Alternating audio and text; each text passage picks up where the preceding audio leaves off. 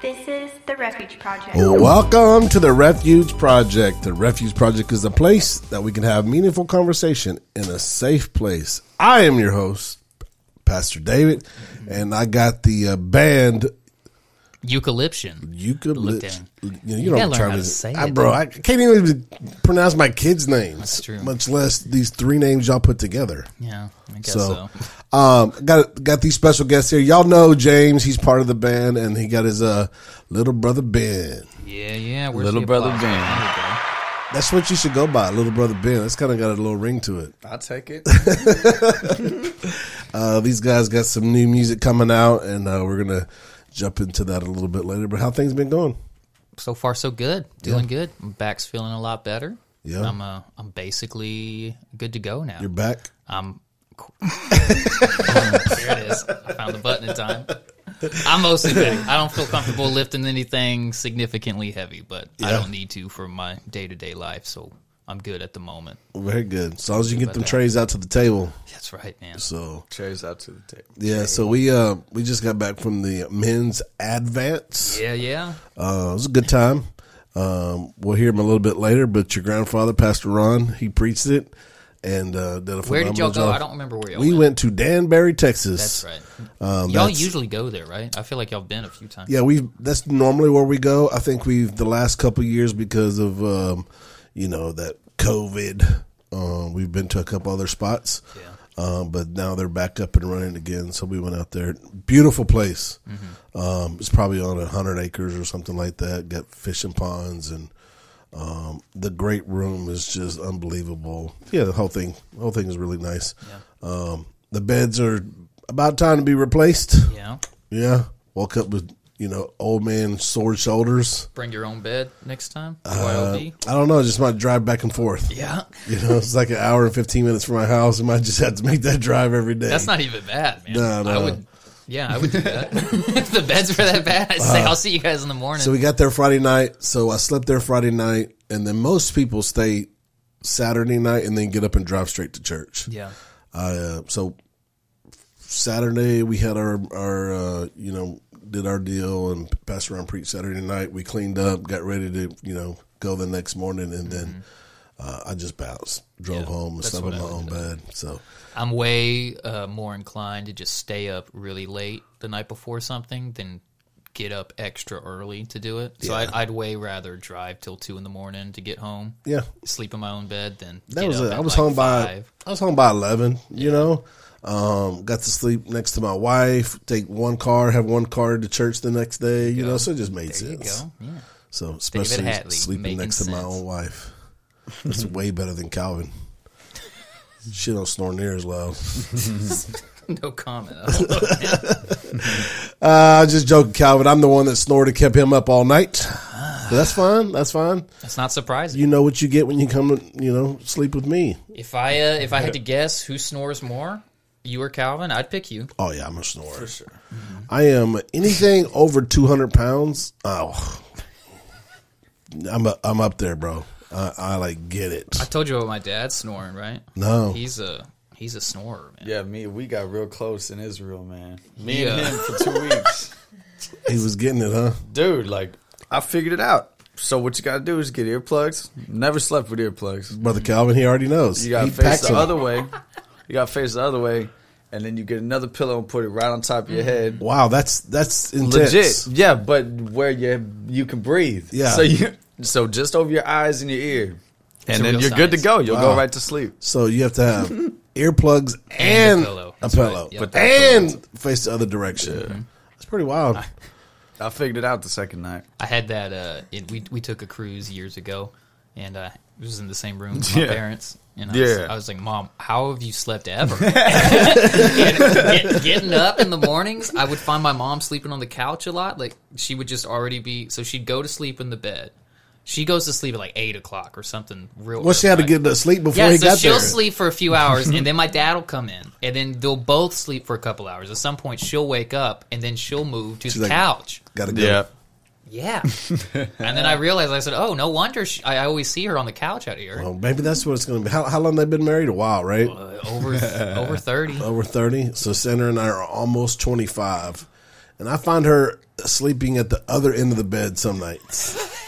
She doesn't leave the room, but she's like sleeping at my feet because it gets pretty intense. But that's what I was doing in the cruise room, you know, because those are small rooms. Yeah, just put the headphones in, crank it up. Yeah. Now if you have your your AirPods, you just put that on whatever setting it is, and you can't hear nothing. Yeah. Nah, man. The problem with those cruise ship rooms is that they're like dead. They're dead quiet, right? Yeah. That's so you the just worst. Hear, so it's there's nothing going on. So if somebody's snoring, it just seems that much louder. Oh, see, I have to listen to the fan. You gotta have a fan, yeah. And so they took us like cruise number 3 to finally bring a fan. One of us brought a fan, and we're like, all right, one of us got a fan? Literally. So can you bring a fan to a cruise? You can bring a fan on a cruise, okay. A little guy, you know? Yeah.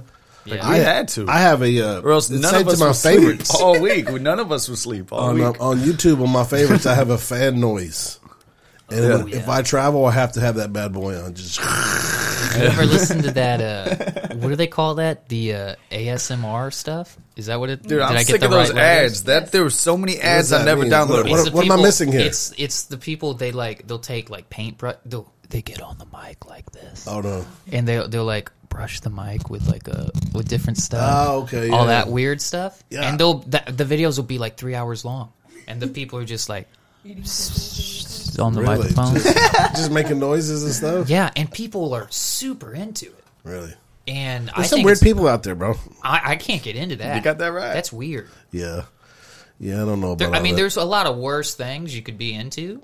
Than listening to a paintbrush on a microphone, like signing up for fans only to watch women's feet. Yeah, that's up there. But I don't know the paintbrush thing, and they'll get the rappers and people pay for that stuff. That's what I don't understand. Like, what's wrong with these people? Mm-hmm. What do they miss out in their life? Yeah, it's not normal. No, no, it's not funny. But hey, again, it's not the worst thing in the world. We had this debate. What, Sunday? Was it Sunday we had this debate, or maybe last Sunday we had this debate about fans only and feet? Oh, yeah. And the debate was... First off, it's only fans. You just need to know that. Only if fans. You keep saying it backwards, you're going to sound that much older and... Well, listen. He's probably doing it on purpose. This is my way to throw the scent that I don't have an account. Yeah, which is okay. I'm like, you're either like bad liar... Oh, man. So it's OnlyFans. Okay, OnlyFans. So we had this debate in the sound booth a couple Sundays ago, I think, that is it prostitution to have a OnlyFans account for feet?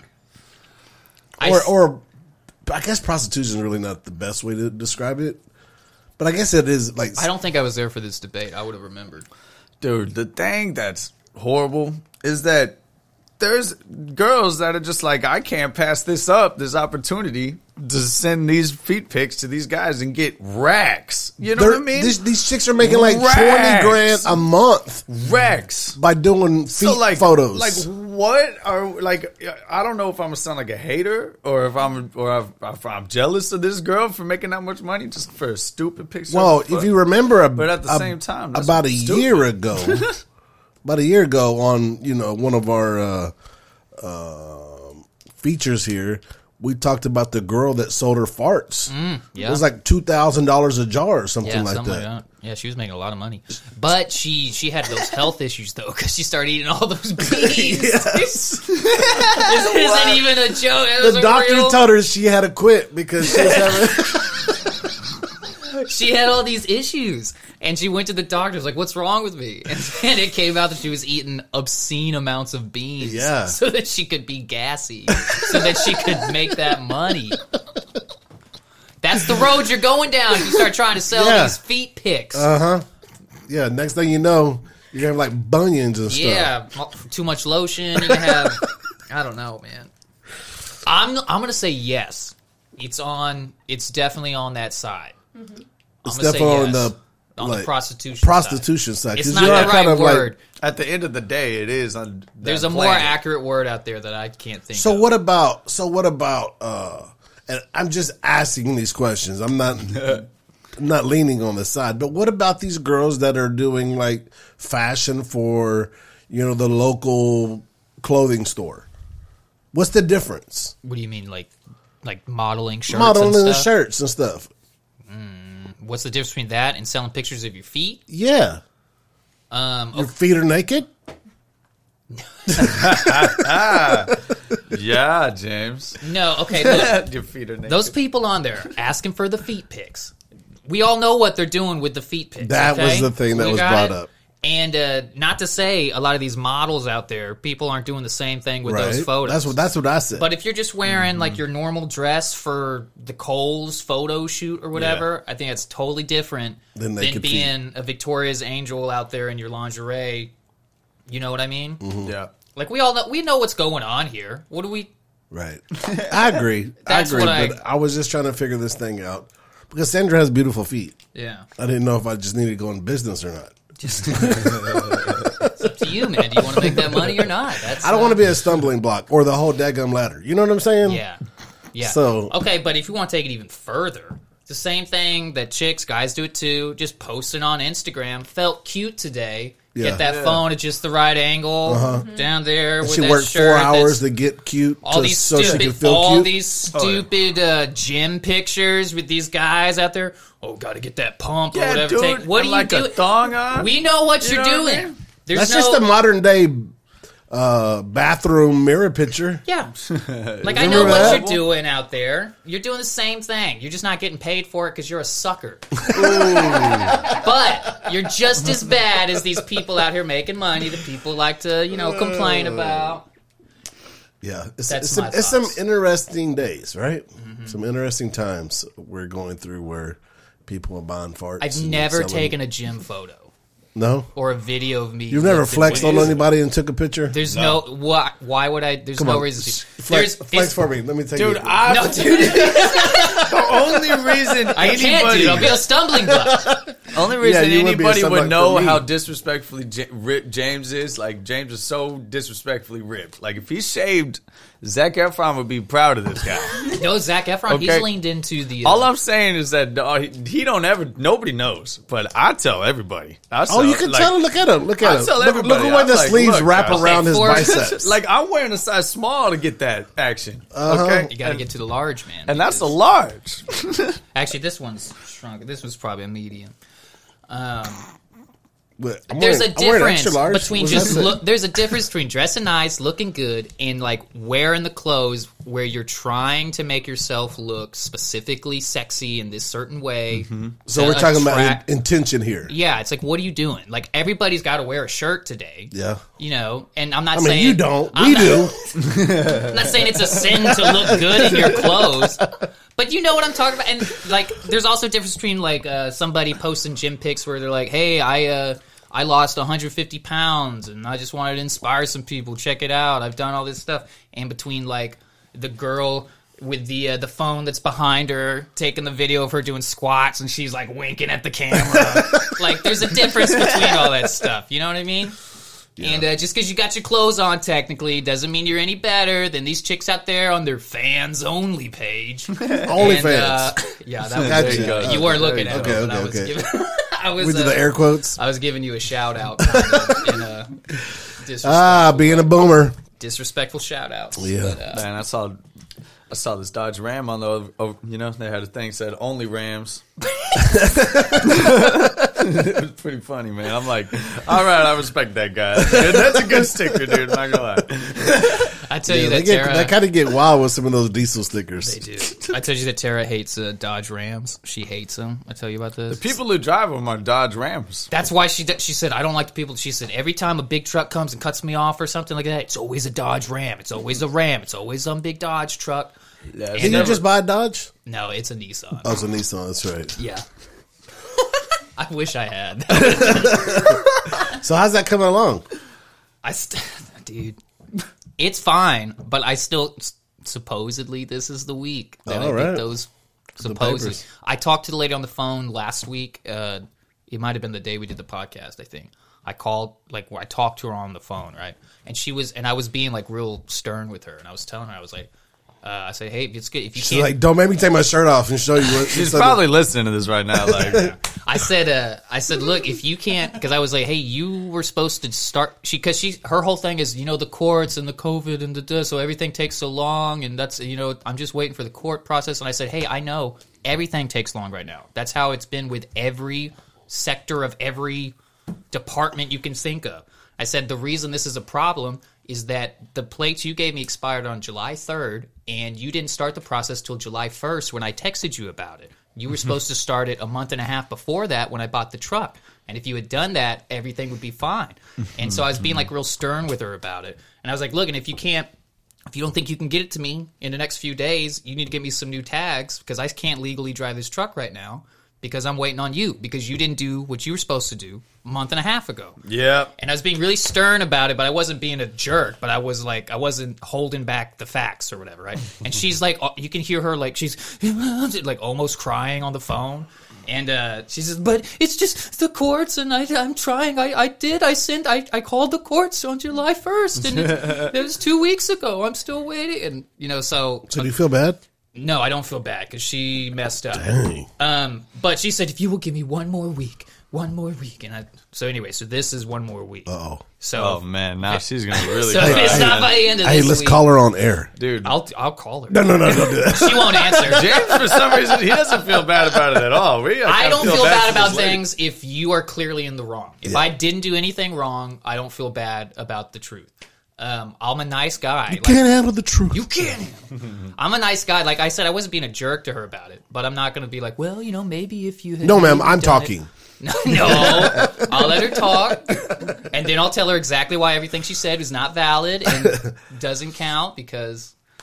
Anyway, so hopefully this is the week to speak to her manager. No, because no, she's like a person manager. What is it?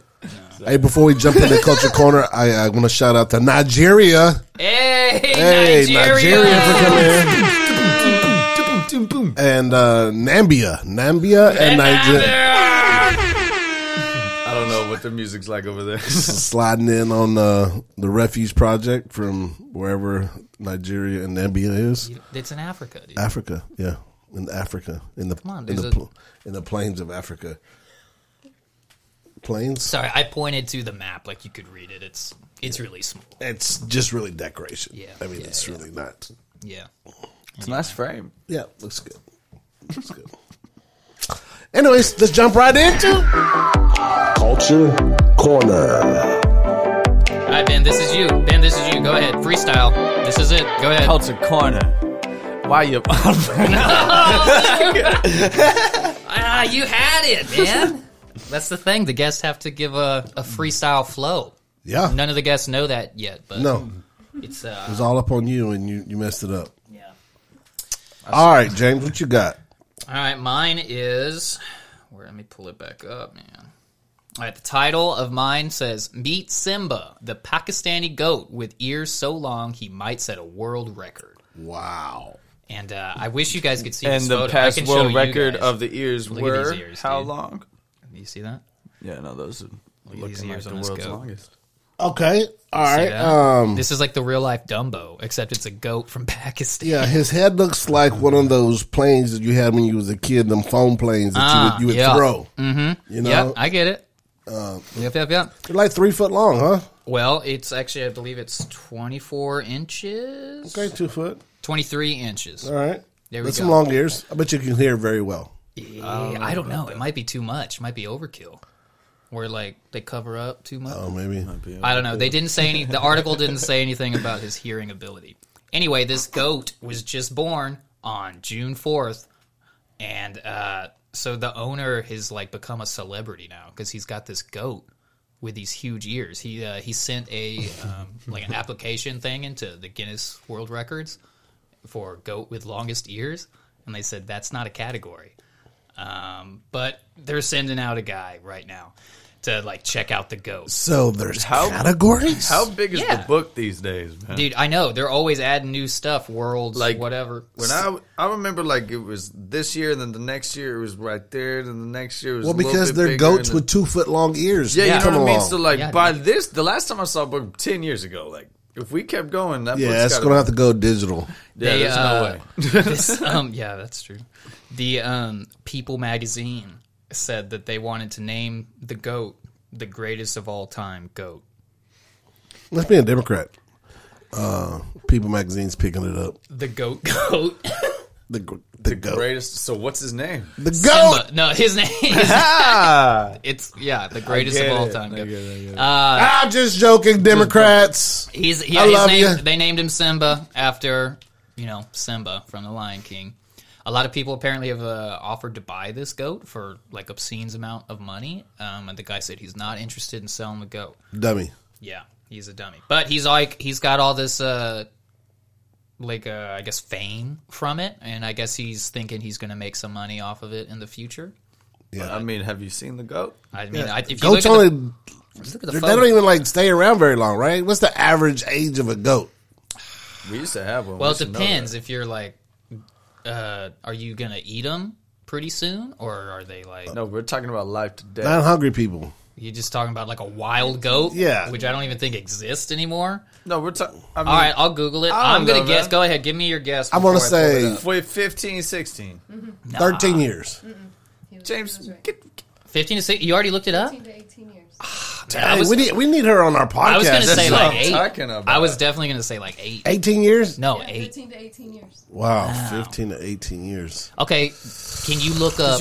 I'd be tired of that already. I'm trying to get rid of kids after 15, 18 years. But look, people eat specifically baby goats. That's a whole category of meat. I can't remember what the technical term is. So, no, y'all know I like the Mexican culture, right? Yeah, you do. I do. Well, the thing in the Mexican culture is to go get a baby goat, and then you take it to the backyard, and you let the kids play with it all day, and then that night you slaughter it and you eat it. For real,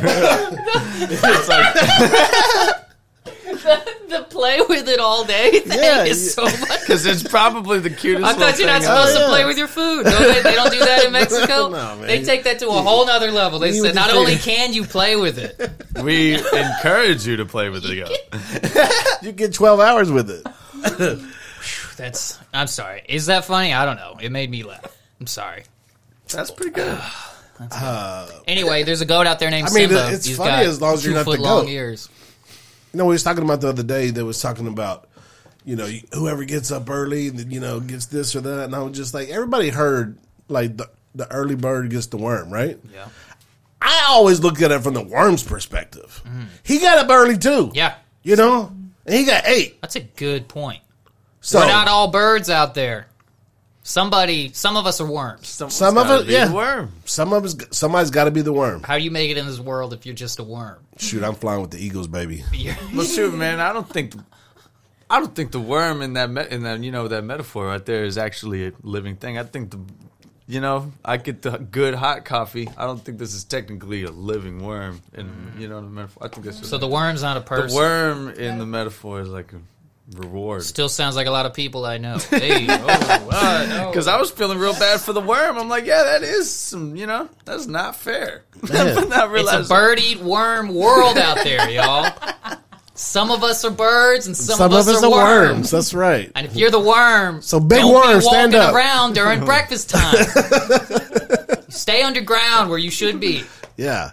Not too close to the surface. Worms are not that smart anyways, right? Because you always find them on the concrete all dried out. They're so stupid, dude. So dumb. They didn't know they couldn't slither across it. What do you even call a worm's walking?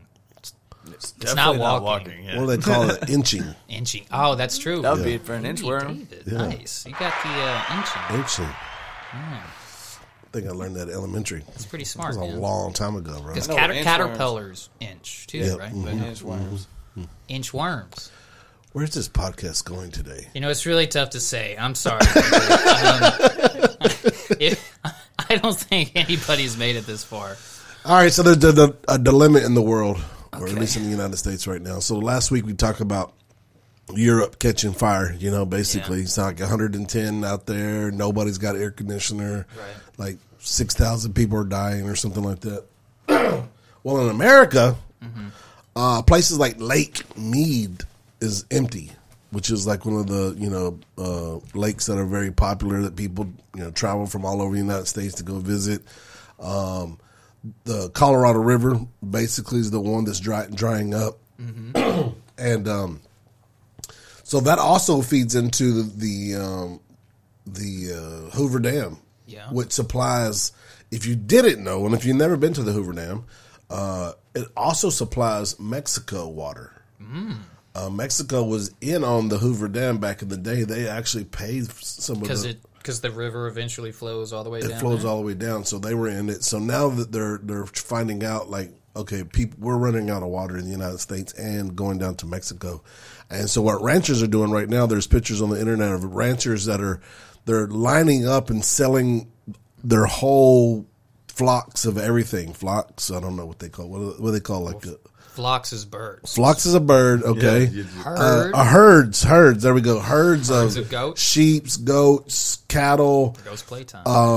And, like most of the time, ranchers would sell the newborn and they would keep, their breeders. Mm-hmm. But they're deciding now they're just going selling everything and even like trying to get out from underneath the land now because there's not enough water to water the land so that the cows and whatever herd they have are actually eating off of, which makes sense because if you look at the Bible, right? Remember the rainbow in the Bible? Mm-hmm. It's God's promise that he would never flood the earth again. Yeah. So it says that he was going to do it with fire. So how do you have fire take over? Droughts. Mm. So I'm looking at this, the world's looking at this as like, oh, poor little cow. I'm looking at this going, oh, look out. The world's coming to an end. Poor us. Well, they've been having those. Was it last year they were having all those fires in California? Yes. The last 2 years. Yeah. Because that's what really hurt our industry in the pool business because, two of our plants burned down that was producing chlorine. Oh, over in California. Yeah, and we're still not back to where we need to be because they're still rebuilding those plants. So, yeah. So, yeah, I mean, like, I think half of California gets burned down every year. Yeah, something like that. So, it's all that sin over there. Guys just trying to burn that stuff up on Sodom and Gomorrah, California.ca. Could be. I don't know. But it's interesting. We keep looking at this stuff and we just keep wondering, is God coming back? Everything that I see in the news, this is what you need to do. You need to read the news or watch it on TV and then read the Bible side by side. Yeah, and then you're going to freak out. Yeah, you're not going to leave that house. Oh, man, this is like coming quickly. You're going to quit your job, sell your cars. Yeah, you're going to take some time off and spend with your family. So where do we go? What do we move to Canada? Do we move to Alaska? What do we do? What's the move here? New Zealand. New Zealand? Get saved. Ah, stay where you're at. Just love Jesus. Wow, love Jesus where you're at. Just lifted off of my shoulders. You ain't gotta go nowhere. I already had my bags packed. 8 sounds the best, anyways. I mean, it's gonna get hot. It is hot already. The Bible says that it don't matter where you are, the top of the mountain or the bottom of the valley. Here he goes. He's preaching now. Yeah. So you mean he's gonna find you? So even if you tried to move, he's coming for you. If I go to Iceland or something? You're just putting it off a little bit longer. Okay. You don't think he'll start with Iceland? It's going to melt, bro. It's going to take time to melt. You're going to see the fire coming. Iceland's actually mostly green. Greenland, yeah, there we go. You're supposed to go to Greenland. I'll go either one. They're both cold. Right? So what would happen there? With the whole Iceland being green? It was the Viking thing. I think they just didn't know what they were talking about. I think they got backwards. No, they did it on purpose. Y'all don't know this? Guys. Oh, yeah, because they didn't want people going over there, and they wanted to keep Iceland. And they were like, nah, dude, y'all should go over there to Greenland. And they tricked them. They called it, they named the lands opposite of what they were, the Vikings did, to throw off, to confuse other people. Yeah, I didn't remember that. It was good stuff, man. School's crazy. Yeah, school, that's how I do it. Kids, pay attention. School's a good thing. We'll learn about the Vikings. Wow. James knows all about it, but he was saying, I need to move to Iceland. You know, like, yeah, even though he got it backwards, he should have said green. No, I said Iceland because I want to go to the green one. Nobody lives in Iceland in a green one. But if it's all going to get hot, we're talking about... I need, at least there's like some fishing villages and stuff in Iceland. All right. What am I going to do in Greenland? Anyway. Ice fishing. Yeah. So the fire starts. Where does it start? Does it start in California? I don't know. I think Americans are a little bit too much of thinking that God loves them the most. Mm-hmm. So maybe it starts in the middle, in the desert somewhere out in the Middle East. Yeah, I think it's probably going to start around the equator somewhere and just kind of work its way around. Equator? Mm-hmm. Quito. Could be. I don't know. We should read our Bible more. Yeah, probably really tells us. It probably does. It's probably got the coordinates, latitude and longitude. And all that. Well, we probably should keep on moving. Yeah, let's move it on. Let's move it on. Quit talking about stuff we have no idea what we're talking about, right? Yeah, except right. Iceland and Greenland. Y'all pulled that one off. Yeah, for sure. I know everything about Iceland. I don't know anything about Iceland. Hey, listen. Last week we had a really good podcast. Okay. Mm-hmm. Which one was last week? Last week we talked about the message to the church. Oh yeah. I remember last week we had the Jordan Peterson video. Well, that tanked really bad. It's too bad. That was a good one. Yeah, it was a good one. We had just got a handful of listens to that one. Other ones got hundreds of listens, and this one's don't even got a quarter of that. So go out and check that one out. I thought it was really good. It makes you think. So go out and check that one out. And shout out to Libya and all the people. Was it Libya? No, it was Nigeria. Nigeria, yeah, and Namibia. Namibia, not Libya. Was it Namibia? Namibia, yeah. So go and check that out. All right. Well, we going to jump into the reason why we're here today, and that's we have this special band named Eucalyptian. Eucalyptian. There you go. And all right, you know the eucalyptus tree? Yeah. Can you say that? Eucalyptus. So you just can't speak. It's not the name. It's just. I was gonna say you just a big old. I can't say that word no more. I was gonna say if you could say that, just change. I can't. We've been doing this for. I was like a year or two now. I know I can't. We already had a podcast together. Sorry, we already had the whole. All right, I'll let you slide forever. Then I'll just know that like.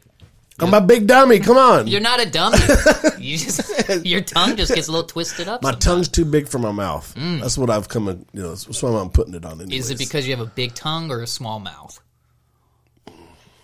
Mouth is pretty big, so I'm just gonna go with big tongue. You just got an extra large. Tongue. Extra large tongue. All right. Anyway, I'm sorry. I didn't mean to derail you. You were all right. So tell me about this new project you guys are working on. Well, it's the new single we got coming out. So do you have a name for the project? It's called Help You. Help You is the name of the new single. Okay. And y'all been working on it for how long? Since you dropped the last album? Yeah. Well, depends on what you mean by working on it. We worked on it. We wrote the song. It's probably been like 6 or 7 months or so. The single? Yeah. Mm-hmm. Okay. And then spent a little time mixing it and all that kind of stuff. And then it was done. Like just the song itself was probably done like 3 or 4 months ago. But then we wanted to make a video for it, and then that took longer than we originally thought. And anyway, so it's been quite a while since we and then once you get it done, in order to upload it anywhere, it's got to like what's the word? It's got to like process and get because if you upload something to Spotify, like they're getting thousands and thousands and thousands of uploads every day. So for them to like check your song and make sure. That there's no like explicit language or something if it's not labeled that. And all. Anyway, to make sure the files are the right kind of files and all that kind of stuff, it takes like a month before they get to your thing. So once you're done, then you got to wait another month for that. So anyway, we've been working on it for like at least 6 months. So tell me the premise of this song. We'll listen to it and then we'll come back and talk about it. Tell you the purpose of it? The premise. Oh, well, it's called Help You. Oh, you started it out. It's called Help You. It'll pretty much explain itself.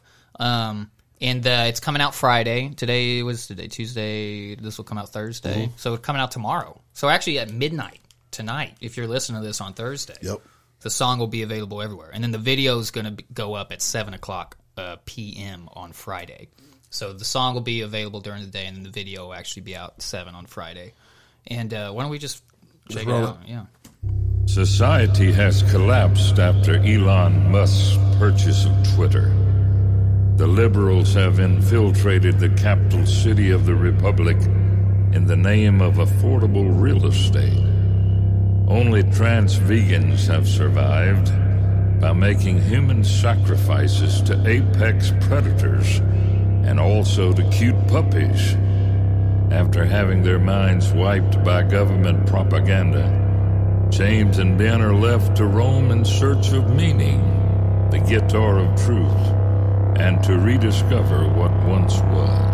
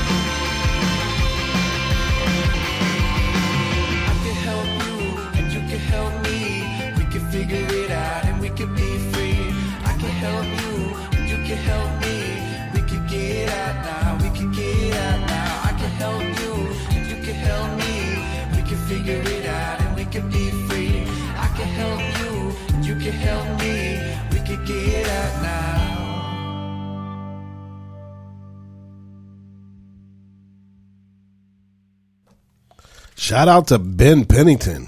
Yeah, that guy, he's the best. Benny P, baby. I mean, just a great job. He's the guy that did the video. Yeah, yeah, he's the guy that did the video. The video's pretty cool, man. It's got a lot of cool stuff in it. Just knowing from somebody that's done videos and been through the process of a lot of those things, it's that's not the easiest thing that he's... he crushed it on that. Yeah, he did.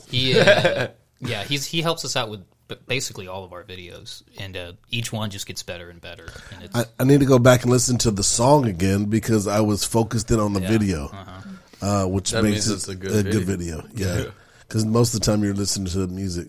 Mm-hmm. So tell me a little bit about the project. Where you guys head? Oh, before we go there, you never know what sound's going to come out when you hit play, right? Like y'all have just unique style of music, kind of whatever feels good to you at the time, and y'all put it out. So where did this come from? Was this something, Ben, that you wrote and you kind of had the idea of where it was going, and then y'all put it together? The past two songs, I don't know, I've had these past two songs, we just got done recording another one that's actually better than this one. It just happens every time we write a song. It's better than the last one. But the past two, I just had the guitar parts come through in my head, and I've just had these songs in my head for a minute. and then we finally had time instead of to write music. We had time during the practice to write music, so then we put the songs together finally. But James comes through with the lyrics on the chorus, and then I kind of like get the vibe. I'm like, that's exactly what I was going for. But yeah, so this is one where Ben had like the guitar riff and the bass line came to me. We put a beat on it or whatever, and then we kind of put the structure of the song together. Just yeah, together.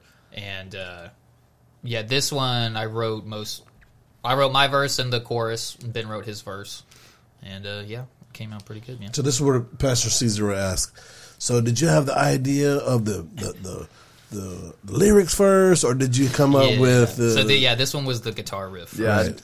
Yeah, I always write the guitar riff. I never write my lyrics first ever, dude. I don't know. Yeah. But see, I like to get the vibe first. Since I'm not a melodic instrument guy for the most part, I'll write down lyrics like to a rhythm. Just all the time. Whenever I have a thought that I'm like, I should remember that. No, dude, it works out all the time. So yeah, so he'll come to me with a chord progression or something he's been messing with, and then I just go to my notes on my phone and scroll through till I find a lyric that I think works, and then I tweak it if I got to. But sometimes it's just like a sentence or two, and then other times it's a whole paragraph and a half, or so it just depends. But yeah, it was pretty cool. So where did y'all come up with the idea to start doing some of that reggae sound? Like, as a couple white dudes from Houston, like, is that was that like something that you kind of like thought about, like, how is this going to be accepted because of, you know, what you guys look like and what you're trying to put out there? Or you didn't care, you just like... Yeah, I mean, we don't care, man. That's just been the vibe since day one. I've wanted to... Yeah. That's always been like my top kind of genre. Not super Rasta, you know what I mean? But yeah. I like the vibe, you know? Yeah, if you took that song to some like... Mainly just the positiveness in it, you know what I mean? Yeah, I mean, if you played that song to somebody who plays like legitimate... classic reggae music, they're like, this isn't reggae music, right? You know, it's not the same. But we do use some of those elements. It's way more, because I'm a rock kid at heart, right. Grew up listening to different types of rock. That was what kind of different types of rock is what got me into music, was listening to like I started listening to I've talked about this before, where growing up we were only allowed to listen to Christian music. So as a kid I thought I didn't like music because my only exposure to music was you could listen to KSBJ, which I wasn't into.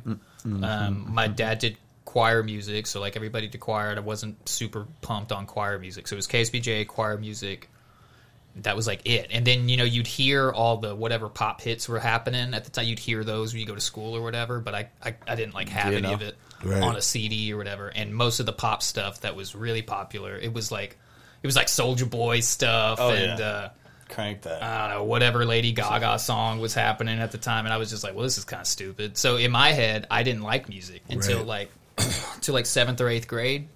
I ran into an old Relient K CD somehow, and they were like a quote-unquote Christian band, so I could listen to it, and I was like, this is so much fun. Like, why can't all the music be like this? And then right after that, which they're, if you don't know Relient K, they're an old like kind of pop punk kind of a thing. Every guitar player had a Christian guitar player had one of their stickers on their case. Yeah, for sure. Man. Yeah, and they always had like witty lyrics and stuff too. So I was like, this is so much more interesting than like whatever. Yeah, but it was good music. It was corny. It's corny good music. I mean, if at the time it wasn't very corny. You know what I mean? But also especially for Christian music. Yeah. Again, sure. I was my alternative was like Chris Tomlin on KSBJ or whatever. So it was that. And then I think in like 8th grade. I think Salvador showed our older brother Mute Math, which is like our favorite band. For sure, it's my favorite band. And they're kind of their own thing, and they're more like alternative rock, but they use lots of electronic stuff, and their drummer's really great. He's like my favorite drummer. So then when I heard Mute Math, because they're not really a Christian band, but they kind of started off like kind of half in that world, and it was enough to where I was allowed to listen to it, basically. Right, yeah. And not me. My dad snapped my CDs in half. he snapped the Mute Math CD? Yeah, dude. Garrett burned one, and then I was listening to it on my CD in the back seat. My dad said, give me the CD. And he gets it. And he's like, what are you listening to? Puts it in. Yeah. And he turns it on just right up to the first line, puts it out, snaps it. Like, that's happened that's too many times. That's such a gangster dad. Dude, he's done it 2 or 3 times. Our mom, she burned my Pokemon cards at some point. Yeah, dude, too. They threw my Yu-Gi-Oh cards. The things probably weren't worth a fortune now. Yeah, dude, I had my Charmander. Anyway, I don't know. Even you really have a Charmander? I did. I had one. Oh, my goodness. That was like my good card. It's probably worth $10,000 now. Yeah, dude, everybody's into Pokemon again. But anyway, once I heard that band, I was like, oh, music's cool. And then I started just like searching out whatever I could get my hands on. So Mute Math would be kind of like, what's the Stone Temple Pilots? What's the other pilot? 21 Pilots. Stone Temple. I guess they would be something like that. They're like started out as a Christian. But not the same type of music, but the same, like that band where it gets played on Christian and secular side because they have some ties to the church somewhere. Yeah. Way back when. The lead singer guy from Mute Math, his name's Paul Meany. He before he was in Mute Math, he was in this band called Earth Suit, which Salvador is going to know about Earth Suit out there, and maybe like one other person, Deborah. Never heard of it. Yeah. Anyway, they were like kind of a Christian act, but that dissolved once they started Mute Math. But they all like grew up like playing in the church and all, and so they all had ties to Christian stuff. But they were for sure like our biggest influence. Was y'all able to listen to Creed? No, I never wanted to, so I didn't even try. But. Oh wow! So what was the inspiration? What's the inspiration on this new project? You know, you have, is there like a certain goal or direction that you're going, or do you guys just do whatever feels good at the time? I mean, we just kind of go whatever the current inspiration that we're feeling. That's what the song comes out. So we didn't have a specific goal for it. We just, he had a riff that he liked. I had some lyrics I liked, and we just kind of put it all together and put into something that we got excited about. What about the project overall, the whole album? Is there a direction you're going on that? Well, this one's just a single. Yeah. We haven't decided what we're going to do as far as albums next yet, but I know we've got a couple more singles in mind that we've been working on. The last handful of songs we've kind of written, I feel like they're all kind of in the same vibe. Yeah, like Blessings. They're definitely in the same vibe and structure of songs and the vibe of songs. They all kind of sound similar. They're not kind of just over here and over there and over there. Yeah, they're not as diverse as some of our other stuff. So are y'all finding yourself kind of finding that sound? I mean, I guess so. I don't know. I mean, we are at the moment, but like I said, we've listened to 2 albums from here. We're going to switch it up. We listen to so much stuff that we have so many different influences that it's like... I don't think we could... You know what I mean? I'm not going to make another album that sounds like the last album. But it's going to be the same band. It'll always sound like Eucalyptian, whatever that is. It'll be obvious. Yeah, it'll have that. Which to me is, I know I'm sounding pretentious or whatever, but whatever. To me, the mark of a good, like all my favorite bands out there, they sound like them. So if I brought up Mute Math again, they could play any genre they wanted, and it would still sound like Mute Math playing that song. It wouldn't just sound like their earlier stuff was more kind of like alternative rock-ish. And then at some point they put out kind of a more like 70s rock kind of a thing album. And then they put out like a big synth heavy kind of poppy album.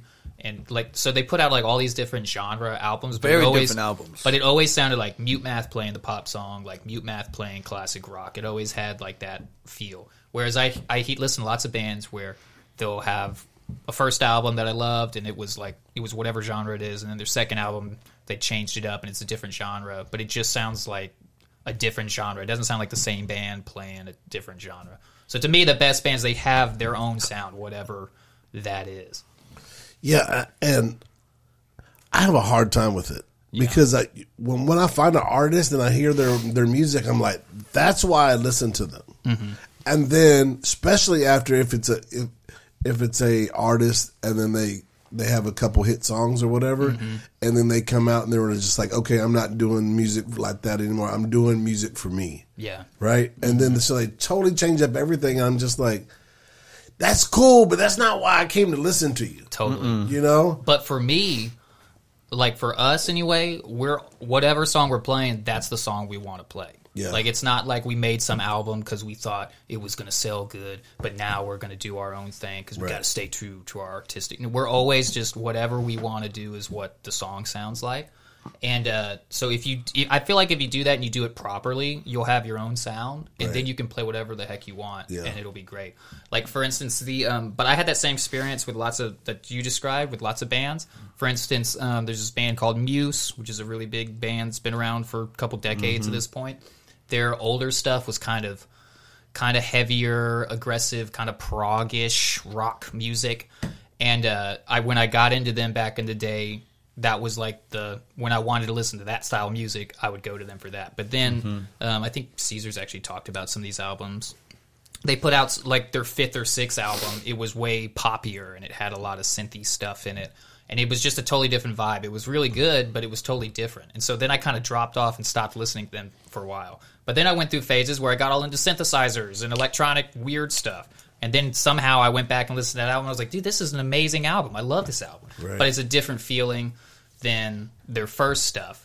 So it's just like I super appreciate it all, but I pick different albums when I'm in different moods, or you know what I mean? Yeah. So, Ben, tell me the process of putting something down. Like, do you just go through your day, and then if something pops in your head, did you just like, oh man, I need to really sit down and just kind of put that on paper, or do you try to have an atmosphere of really being able to produce art? Oh yeah, I don't just like if I don't have anything to do, I don't just all right, you know what, I'm gonna pick up a guitar and write something. Like, I always have my guitars just sitting there, and so if I feel like, yo, I'm going to pick up the guitar right now. I'm not going to ask the question. I'm going to pick up the guitar and I'm just going to start messing around, just kind of play some, I usually have a little riff that I kind of have going on in my head, but then with the vibes right, and then I'll just do it. I'll just play a riff real quick, and then once I perfect it, whoever's with me, I'll just be like, hey, that's it. What y'all think of that? You know, and then I'll just know when that's the riff, or like that's the intro, or if that's the verse or something. I don't force anything, but whenever I feel the need to pick it up and I feel the vibe and we're all having a good time, just me, you know, Matt or Seth or Ryan, we're hanging out. And then, because Ryan, or if I start playing the guitar, he just starts flowing over it no matter what, any time of the day. It's just, it's hilarious. He's really good at it. So we can do it all day long. So, which pro tip for any creative people out there is to have as little stumbling blocks in between you and whatever your creative thing is. Mm-hmm. So for Ben's playing guitar, like, have that guitar ready to go. So all you gotta do is pick it up and turn it on. Because the worst thing is when you start feeling inspired by whatever it is, and you're like, oh, I want to go work on it. Yeah, that's and nothing's set up, and you got to spend 15 minutes getting everything ready to go, and by then the vibe's gone. Yeah, because my dad got me a new acoustic for my birthday, man, which is a huge surprise. So that thing's, I'll be playing on my acoustic a lot. I'll just pick it right up. Yeah, I was listening to, I don't know if you know who the producer is, Scott Storch. Oh, super dude. If you don't know who's Scott Storch. Super producer, right? He's produced everything from Dr. Dre, Beyonce. I mean, anybody and everybody, especially in the late 90s, well, probably early 2000s, made a couple $100 million doing it or whatever. But he talks about being in the studio with Dr. Dre and how Dr. Dre is like a perfectionist. Mm-hmm. But when Dre's ears hears what he's looking for, it's an automatic smash hit, right? Yeah. And he just talks about that Dre will bring him in and just he's called the piano man, and that's what he does is play the piano. And you know, he said he'll just be playing for hours and hours and just kind of like just all over the place, and then Dre would be like, that's it. Mm-hmm. That's it. And I think that for as long as music's been played, and now so many genres and the internet makes the world so small, and now we're able to hear music from all over the world with a couple clicks on a mouse. Yeah. How do you keep from doing something that somebody's already done, but keep it fresh at the same time? Mm-hmm. Go ahead, Ben. Tell him. Shoot, man, I don't know where that song came from. Y'all heard it, and I wrote it, and it was easy. All right, and the next one that we just done recording is better than the last one, and I don't know where it came from, but I wrote it, and it was easy, and that's what I was supposed to be writing. And that's a fire song. The next one's fire. Because you hear, and I don't think about it. I don't know. Comedians that say they don't listen to other comedians because they don't want to. Yeah. They don't want to copy them. Dude, I'm the opposite. I will listen. I think I said it when my mom was here. If I have an idea for a song or in a general style that I want it to be, I'll listen to stuff that's in that style to get my gears turning in the, alternative rock style or the hip hop style or whatever. So not only will I not avoid them, I will go, I will seek out specifically whatever the artist or band is that I want to sound like in that particular instance. I feel like the better you are at your instrument or whatever, or your singing or whatever your creative thing is, the more you end up sounding like yourself. And so when you do seek out these influences, that's what they are. They're influences, and you're not copying.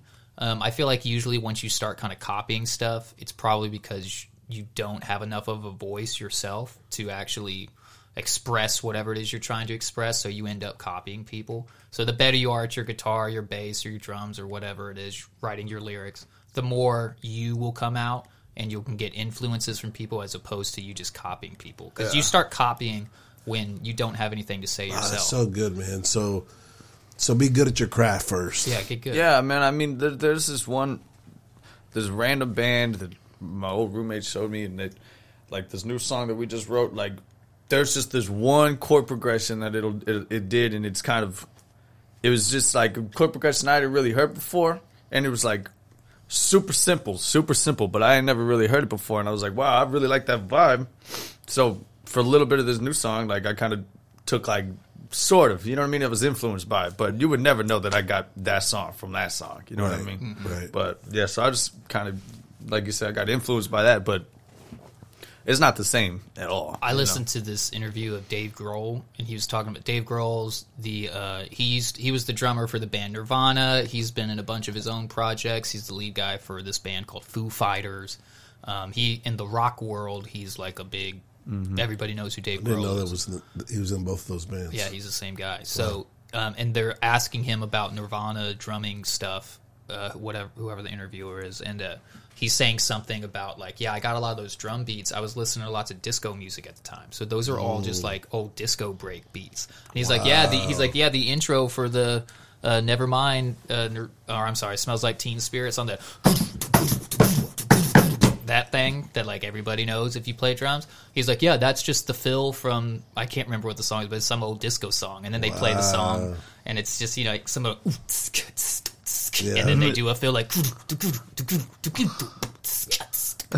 he's just and the guy's just I can't believe that's the same thing. Yeah, well, Scott Storch, he said, you would never notice it, but he got super influenced by that. But he had his own style that you didn't even realize that was such a similar thing. There, Scott Storch was actually talking about something similar to that he was playing this. It's a similar, I guess you call it chord progression or whatever. But he's like, Dre didn't hear it until he played it sloppy. He was just messing around because he'd been playing for so long that he actually accidentally played it sloppy. And Dre came around the corner and goes, "That's it. Yeah, that's it." He was just like, "That's the worst thing I played all day long." And then that turned it out to be Dre Day. Oh, really? So that's hilarious. It just had one of those things. So, it's pretty interesting.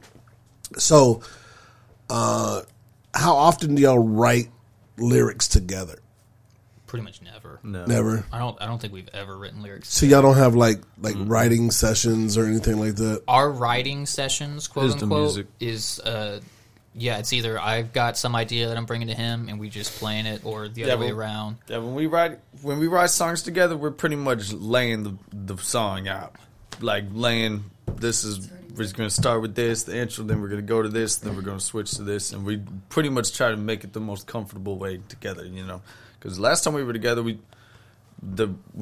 thought we got this song together, and I listened to it a million times, and then one time I listened to it, I'm like, you know, we need to just cut that part out there and just go straight to the second verse. And that was a great idea. I listened to it 20 times and I never realized. And then I realized, like, we need to cut that part out. Just a waste of music. Yeah, so our writing sessions are, we already have an idea that we're working on, and then we're trying to play it together and, like, make it fit into a whole song. Mm-hmm. And then we'll record some little demo of that, and we'll both listen to it and mess with it all.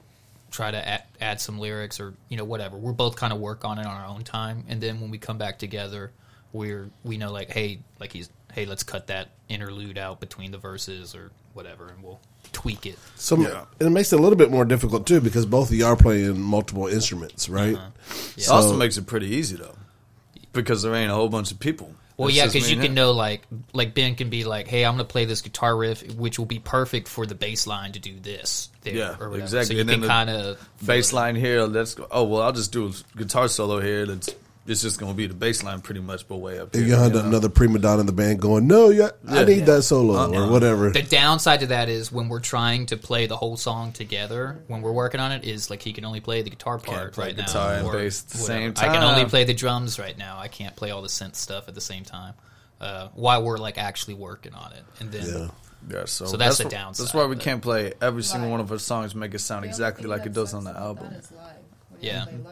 Yeah, so when we play stuff live, we'll make like different versions of stuff a lot of times, or we'll do like an acoustic version, or I'll do one that's more electronic based, and I'll bring in some more synths and drum machines and stuff, and anyway.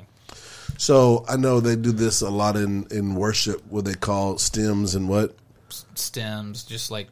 that's just like tracks. Yeah, so they'll they'll have whatever instrument that don't show up that day in church. They'll add that through some type of software. Yeah. Do y'all? No, we don't do any of that. We're pretty anti that. Yeah. I like, it's cool if you do it. I'm not talking down on people that do it. Most people play with some kind of backing tracks. A lot of people do, but that's always been something that I don't want to do at all. Ben doesn't want to do it. We don't want to do it. I went to so many shows where, when that first started getting more popular, I feel like it was when dubstep started being a thing, people started incorporating more and more electronics into their live shows, and you would see popular acts tour with like 2 or 3 people on stage, but their songs had all these synths and all these, like, cymbal rise sounds, like that they couldn't really. So if you're a Christian out there and you like Christian music, it'd be like King and Country. There's like 3 guys, but there's like a whole symphony sound in their music. Yeah, and so when you do that live, what the solution they would come up with is they would have all those sounds that wasn't just the guitar sound or wasn't the regular drum sounds or whatever. They would have all those playing on backing tracks, and they would just all play to the track. And and that's fine. I've seen shows where people do that, and it's great. But I saw way too many shows where people were doing that, and it was horrible. And it was just like... just because they're not tight with their music? Is that what it was? Just boring to watch. So instead of talent. Yeah, it's like you would have this song with basically like 15 instruments playing, but it would be some chick singing and a guy on a guitar, and that was all that was on stage. And he's playing like the most big giant song. Yeah, and that's like, oof, oof, oof. Like, that's not live music, man. And he's playing the most boring part, barely, and she's just jumping around the stage going, "Put your hands up!" Yeah. And I'm just like, I don't want to. That's the worst show ever. And I went to way too many shows where I'm like, oh, I gotta go see this act. Yeah, it's really cool. And it's just, somebody hitting play, somebody playing the easiest, most boring part, barely, and some singer tell me to put my hands up. Let's jump around. Okay, so how do you? So let's talk about it for a second, because, and I'm sorry if you're not like music people. I'm sorry for this episode, but this is some of the stuff. You're good. Some of the stuff I geek out to. So, so how do you do that for your fans, right? Because you put out a nice, clean, polished song, like we just heard from you guys, but then they go to your live show and then it's something different. So how do you give them the experience they experienced in their headphones, but then take them to a live show? So there's a bunch of ways to do it. Depends on what you want to do. So and depends on the song. So if you wanted it to sound exactly like the recording, again, depends on the song. But in that case, you would just need a couple other people on stage with you. So you could have one, like for this particular song, Help You, it's got regular drums in it playing, so you would need a drummer. We both are singing, so we can both sing. Ben's playing guitar, so you could have Ben play guitar. I need somebody else to play the bass line. So it's two more people. And then there's some simple synth stuff, which either I could play or I could get somebody else to play. So that one's not that hard. And there's like a tambourine in there. I could play percussion stuff. So we just need a few more people. Yeah, if you want to hear this song live, go ahead and come to our show on the 31st. Yeah, and we got a show on the 31st. We will be playing this song. July. This is coming out tomorrow. And we got a show on Sunday night. So if you want tickets to that, just we've got the link in our bio on our Instagram and all, which is just Instagram/Eucalyptian. But so you could do that route, or you can change up the song, and which is kind of what we've been doing, where we find a different, interesting way to play the song. Where so I've also been to shows where some band has a song that I really like, and I go to their show, and they play the song, but they play like a acoustic version of it, which was fine, but it wasn't as good as the original, and I would have rather than play the original, or vice versa, or something. But then I've also been to shows, and my favorite band, Mute Math, is really great at this, where I go to the show, I love these songs, and they'll play a different version of one of their songs, and I loved it either as much or more than the recorded version, and it was different, but it was just they did it really well. So you can do it both ways. When you change the song, it can either be worse and you feel like you got gypped, or it can be better where you feel like, man, that was an amazing. I've heard that live. None of my friends have heard the live version of that. I heard it live and it was better than the regular. So we are kind of just based off of our current situation where we're it's just us two playing live. We come up with different versions of songs. That we can produce it live, where we're hopefully where it works, where you don't leave the show going, that wasn't as good as the regulars, I feel like I got ripped off, where hopefully you see it and you're like, oh, that was really cool, that was a cool live version that I never heard before. You ever thought of put like bonus tracks where you do your live versions on there? Yeah, we some of the video, if you go to our YouTube channel, it's just Eucalyptian. Everything's just Eucalyptian. That's one of the reasons. That's one of the main reasons. Nobody's stealing that, right? Yeah, because it's not a real word. It's like, so you don't have to have Eucalyptian music dot whatever. It's just Eucalyptian. Plus, I need one of those black shirts. I have one of the album shirts. Yes, yeah. The one that Eric was wearing Sunday or whenever that was. Yeah. I like that one. Yeah, that's our OG one. I think we've got like two left in some weird size. Yeah, you know, we need to get some more. Yeah, but, that was a really dope shirt. Yeah, we'll probably make more of those at some point. Yeah. What were we saying, dude? Oh, bonus tracks. Do your live version. Put your live version out there with it. So, like on YouTube, there's a handful of videos where we did like live versions of these songs. So it's like alternative versions, and we did like live videos where again we got Ben Pennington. Where's the clap button to come shoot us doing live stuff? So like, if you we have one of More Love in My Day, where there's the there's the album version, sounds like that, and then we did a version where we kind of tweaked some of the stuff. I used a drum machine, and we actually recorded it in the youth building here a couple years ago, and we have that version. We made a YouTube video of that one and put it out, and so there's a handful of songs like that where we put live versions up like that. They're not on Spotify or whatever, but they're on YouTube, and you can check them out. Yeah, that's cool.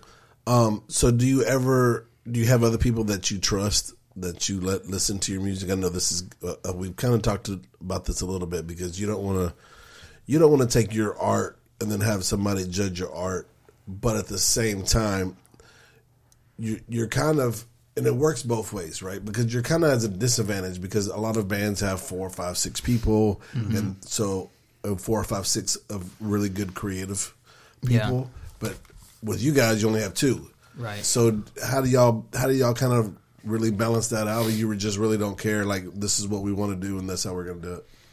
Dude, if we had 5 people in the band like we used to, man, and they were all sold out, serving tables, they could drop their career at any time, go on tour, like sold out, and they're all great music people that write music, man, that would be so fun. But that's so hard to have, dude. That's so borderline impossible. So when it comes to us two, just being us two, I'm not gonna lie, it's pretty easy and stress-free when it comes down to every aspect of the band. You only have two people to worry about. Two people to deal with instead of... Right. So, I mean, that's the positive side, So as long as we can produce a show that's... We bring the house down, it's just us two, mm-hmm. and you hear our music, and it's obviously our music, which I think we got. I'd like to say that the show that we can put on right now for about an hour's worth of music is solid, and it sounds just as good as the songs do, if not better live version. So there's a bunch of songs that we could play, but they wouldn't sound as good, if not better. You know what I mean? They would kind of just be like, man, we kind of got gypped on that song, as James was going to say. So we try to stay away from those. So I think we got about an hour. And so what about the creative process, though? You know, writing and producing the music. I think it's way easier. Yeah, it might be easier, but as far as like, is there a disadvantage of not having the other creatives there? I think it keeps our head screwed on straight and what the idea is and what the vibe is, and nobody else tries to change it. Yeah, it depends on the people. For us, I feel like... Because y'all been through both. I mean, y'all kind of went through this cycle of where you had people, you got rid of people, you've had people. And yeah, at the end of the day, we were always the writers, though. We were always, you know, they were just helping us out at the end of playing live shows. The band's only ever been me and Ben. When we had other people helping, they were just helping us put on live shows. So, so just musicians. That's what I'm saying. So if we had five people, like, and they were all, you know, like, which, you know, ideally one of these days, it'd be great to have a couple people that could play live stuff with us. Just at the moment, it's just not what's happening. But and then if you look at some of these bands, especially like when you get into like a different genre, like a country genre, like, a lot of country bands have professional Nashville musicians that play with ex frontman. Right. Yeah. You know, you call them hired guns. Yeah. So. And they just come out and they play, and they have they're the best of the best. Yeah. You know, and they go on tour with these people and they play the best of the best. So music. Ideally, eventually in the future, we probably have a couple of those people that can help us perform some of these things live. But as far as like the creative thing, we just rely on ourselves at this point in my life. Not that I know everything and I'm the best or whatever, but I know if it's good or not. If it's not good, I know it's not good. Ben's the same way. And, we're pretty honest about it. And we're not going to sit there and be like, I like that. If we don't like that. Yeah. And when we're having those sessions where we're trying to figure out the structure of the song and how's the song going to go, we mess around with it. We play it a few different ways, and then once we play it the right way, we both go, oh yeah, that's it. Sure. It's obviously. And so we just kind of trust ourselves, which I think if you were a little newer in the creative game, whatever that is, you might not have as much knowledge / experience to be able to like confidently say this is good or this is not good. Mm-hmm. But I mean, I've been playing drums since junior high. I'm 28. So that's like 15 years of playing drums.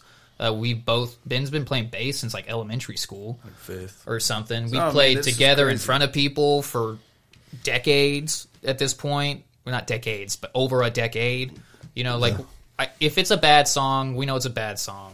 You know, if it's not going to work, we know it's not going to work.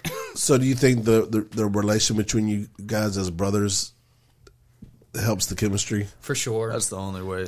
That and just the fact that we both listen to lots of different styles of music, and we played our instruments to lots of different styles of music in front of lots of different types of people in lots of different scenarios for quite a while at this point. So we know, like we've played country pop songs where we're just like the hired gun kind of guy in the background, to big shows. We've done where it's just me and him playing acoustic stuff. We've done... I went through Von one time playing some hip-hop stuff. Playing hip-hop stuff. Man. I've done where you're like the bar band in the background playing while nobody's listening. I've done that stuff. I've done the rock stuff. Mm-hmm. I went and sat in at a jazz club once or twice. You're out there playing jazz standards with strangers and in front of strangers. Who don't know, jazz on the drums is kind of a big deal. Jazz in general is difficult. Like jazz and the drums. We've done a bunch of stuff. There's still tons of shows that I haven't done, but we've done a lot. So like if it's gonna work on stage, if it's gonna be a good song, people are like, we know if it's gonna be good or not. You know. So if just to kind of wrap this up, if somebody's coming out and they decide, hey man, I want to spend a few extra dollars, and they're going to come out and listen to you guys on July 31st, what can they expect? Well, so that set's going to be, so there's quite a few bands playing. It's one of those things where there's a handful of local bands all playing at this one place for the night. It's at a place called Numbers. It's an old place in Houston. Okay, what was Numbers? Right around the street was the after club. Oh, I don't know. Dude, we don't know. That was before y'all's time. What are you talking about? I heard, I've been to like two things there. I went. I seen the Foo Fighters there. You saw Foo Fighters at Numbers? Numbers, yeah, no way back. Way, I was probably like 18, just barely able to get in. That sounds ridiculous. Yeah. Maybe 18? No way, dude. Sure you're saying the wrong band. Because no, Foo Fighters, but I'm telling you. Foo Fighters have not been around for 30 years. I'm not that old. So, okay, I might have been 20. It's probably 20 years ago. Okay. Okay, it might have been a little longer than 20 years. Because Nirvana was in the mid-90s, and then Dave Grohl did Foo Fighters like a decade after Nirvana stuff started. So in what, the 2000s? Early 2000s. Yeah. So I was probably like 20, okay. 22. All right, yeah. Then. Early on, Foo Fighters. Nobody even knew who they were. Jeez. Yeah. That would have been cool. Yeah, so that was pretty cool. Now they're like headlining festivals. You can't get a ticket unless you go see them in the stadium. And then they kind of went through like, the Foo Fighters kind of like dipped for a while, and then they came back and they exploded again. That was kind of wild. Yeah, I never got super into them, but they had a bunch of stuff where they lost members and changed. And I feel like there was another band that nobody knew. Well, I know there was, and I can't remember who. Anyways, Numbers. Yeah, it's Numbers been around for forever. Yeah, I did an internship at some gig there where I was helping with sound and. Several years ago, but anyway, so we're gonna play. I think we're supposed to play like 30 minutes or something like that. It's only $12 for a ticket. You can stay and watch all the bands if you want to. Some of them are actually pretty good. We're going on, I think 5:30. All types of music. All types of music. It's all Houston bands and all. So bands, all bands. Yeah, I think they're all bands. There might be one that's not a band. That's more of like a hip hop guy. I think there's one, but. Yeah, they're mostly all a bunch of bands. That's cool. All right, well, leave the people with something. Let them know what's going on. You got a show on July 31st. Yeah, we got the show. The show's on July 31st. You want tickets, you can hit us up personally. We've got a few physical tickets left, or you can just go to the link in our bio on Instagram, and it'll take you to a link to the thing. You can get them there. Does it work better? Does it help you guys out if they come get a ticket from you? It doesn't matter either way. If you go online and buy a ticket, it'll ask you like who you buying a ticket for. Okay. Just select Eucalyptian, and that'll make us look better. Yep. But yeah, $12 if you want to do that. The song comes out Friday, so tomorrow at midnight tonight, I guess. And then the video will be up 7 o'clock tonight. You can check the video out. All the links and everything, all in our bio. Got one of those link tree things, which is pretty useful, it turns out. So, website? Website, eucalyptian.com. And then all the Eucalyptians. But mostly what you want to do, if you want to stay up to date, just go follow us on Instagram. Is that where you're the most active? That's where we're most active. Very cool. We got kicked off of Facebook, dude. What happened? I don't know. Just at some point, I got some message that said, like, I tried to log in or something, and it was like a message that said it's inactive, if you want to appeal something. Anyway, so I kept trying to log in. I couldn't log in. And, I mean, that's it. Like, what do? You can't. That's funny. You can email the support or whatever, and nothing happens. Facebook never gets back to you. Yeah, there's no. Anyway, and then I tried it like a month later again, and it was like, this has been inactive for too long. It's gone. And I was just like, well, okay. Wow. So anyway, we don't have a Facebook account anymore, which is part of the reason we didn't want to start with Facebook in the first place. Dang, I just pulled a David. Whoa. You heard that? I've been doing pretty good. I'm not belching on the microphone lately. Anyway, but yeah, Instagram's the easiest way to check it out. So. Yeah, so you just lost my age of people. Yeah, that's okay. So most of those are not going to go to Numbers. Yeah, they're not coming anyway, so I'm not worried about it. I always get advice from like my mom or somebody. Why don't you have a CD, an actual CD? And I'm like, Mom, all the people you're recommending this for are not coming to the show anyway. They're not buying it anyway. We're not making music for them anyway. I mean, it's for everybody who wants it, but they're not going to listen to it. Yeah, they're not going to listen to it. Yeah. We wouldn't. So. Luke started driving. We went and bought him a new radio and needed backup camera and stuff on it. Just sort of little safety stuff. And the guy was just like, so do you want a CD player? I'm like, so y'all still sell them? Yeah, like, I mean, I've still got a bunch of CDs. I use like twice a year. whenever my radio goes out, and then or I don't. I'm driving somewhere. There's no internet, so I pull out a. I CD. Ran across my CD book. Mm-hmm. I probably got a couple hundred CDs in it. And yeah, I was just like, wow. Yeah, remember those days, man. And they're expensive, man. It costs money to make a CD. If you just want to give me several $100 so I can make a handful of CDs, I'll take it, y'all. But so I think CDs are really I guess CDs are only good to like sell at the shows or something, maybe. Yeah, and you can make money like that. It's cool. So do y'all, how do y'all do that? Do y'all just sell T-shirts and stuff? And y'all do like sell any downloads or anything like that? Yeah, I mean you can buy it on iTunes or you can go buy it digitally. But so when we were doing music, we were like right in between. We were like CDs. We would sell CDs, but then we're also pushing the MP3, the thumb drives. Yeah, so I've seen a lot of people do that. Too. Yeah, so. But I mean, most people, if you're going to listen to it, you're just going to go stream it somewhere. For 90+% of the people, they're going to go listen to it on Spotify or wherever. So whatever. That's how we get our music now. Yeah. All right. Well, that does it. Appreciate you guys coming by, and we love you.